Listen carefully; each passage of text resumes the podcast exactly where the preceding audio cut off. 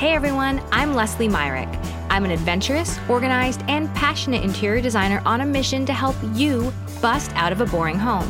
This is the podcast version of my weekly Facebook and Instagram live show, Bust Out of Boring. You can catch me live there every Monday at two p.m. Eastern. Ready for actionable advice to create a kick-ass home you love? Let's bust out of boring.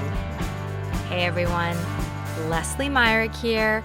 Welcome to Bust Out of Boring. This is episode sixty, the worst paint color I've ever used.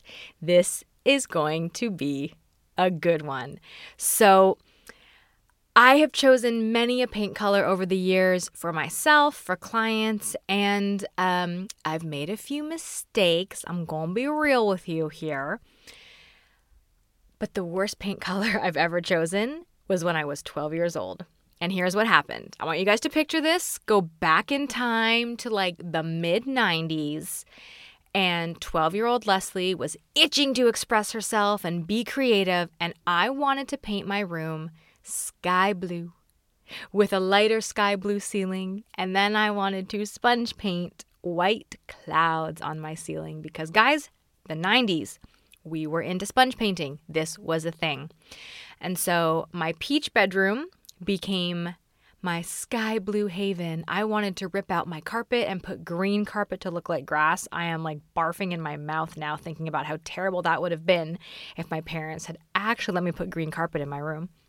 But anyway, I found the most beautiful shade of sky blue paint and a lighter shade for the ceiling, and I painted my heart out, and I sponge painted my little ceiling clouds up there, and I thought this room was going to feel relaxing and expansive and fresh, like being outside.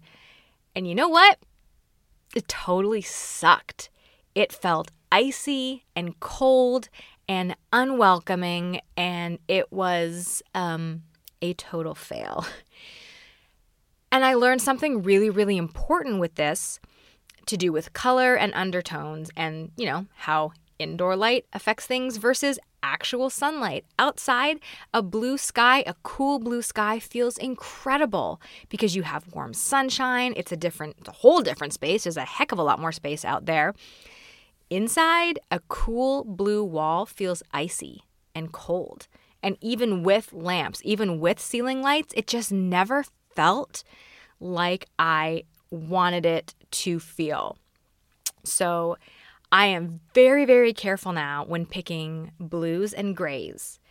Grays are so tricky, you guys, because if you've ever tried to paint something gray before, you have probably ended up with walls that were blue or purple or green, and you're like, where did the gray go? Undertone in the color. So there's always a color, gray for example, but there's always an undertone as well, and that undertone is going to pop its way out and be seen when it's on a big expansive wall. So the sky blue I picked had a very, as you can imagine, cool blue undertone, and when that was on the walls, it was a big fat disaster. So I learned from that experience. I did it again, you guys. When we first got married, when Nate and I painted our first bedroom, we wanted gray because gray was cool and modern and hip. And we picked a swatch that looked really great on the swatch. But we were living in a really beautiful home on a river that was very cottagey, and it had pine ceilings. Pine is yellow. The gray we picked had a purple undertone. So you can imagine when two contrasting colors are next to each other, we did not have gray walls. We had lavender walls. So another fail with color that I have made in my lifetime. But you know what? This is how you learn. This is how you grow. And now I know to be extra careful with icy blues. I pretty much just stay away from them because I don't find that they are very successful indoors. And I'm very careful with grays and the different undertones they have. So I hope I'm not alone in making stupid color mistakes like this. I would love to hear from you guys if you have done something like this, picked a paint color that looked awesome on the swatch, or you had this great idea, or maybe it was the nineties and you were sponge painting like I was. I'd love to hear your stories, your color horror stories about what's happened at home. So you can always D M me on Instagram, leave a message on Facebook, or you can email me, Leslie at leslie myrick dot com. I would love, love, love to hear from you.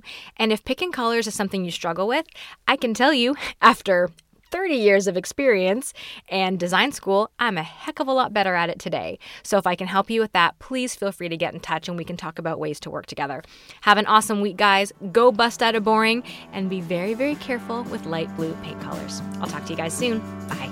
You are awesome. Thank you so much for sharing part of your day with me. If you enjoyed this episode, please subscribe and leave a review on Apple Podcasts. I so appreciate you being here and taking the time to help share Bust Out of Boring with others. To watch the show live every Monday at two p.m. Eastern, head over to the Leslie Myrick Art and Design Instagram or Facebook page linked in the show notes. And if you want more help busting out of your boring home, you can grab my free interior design budget guide, kitchen design checklist, and more free resources at leslie myrick dot com slash freebies. See you next Monday.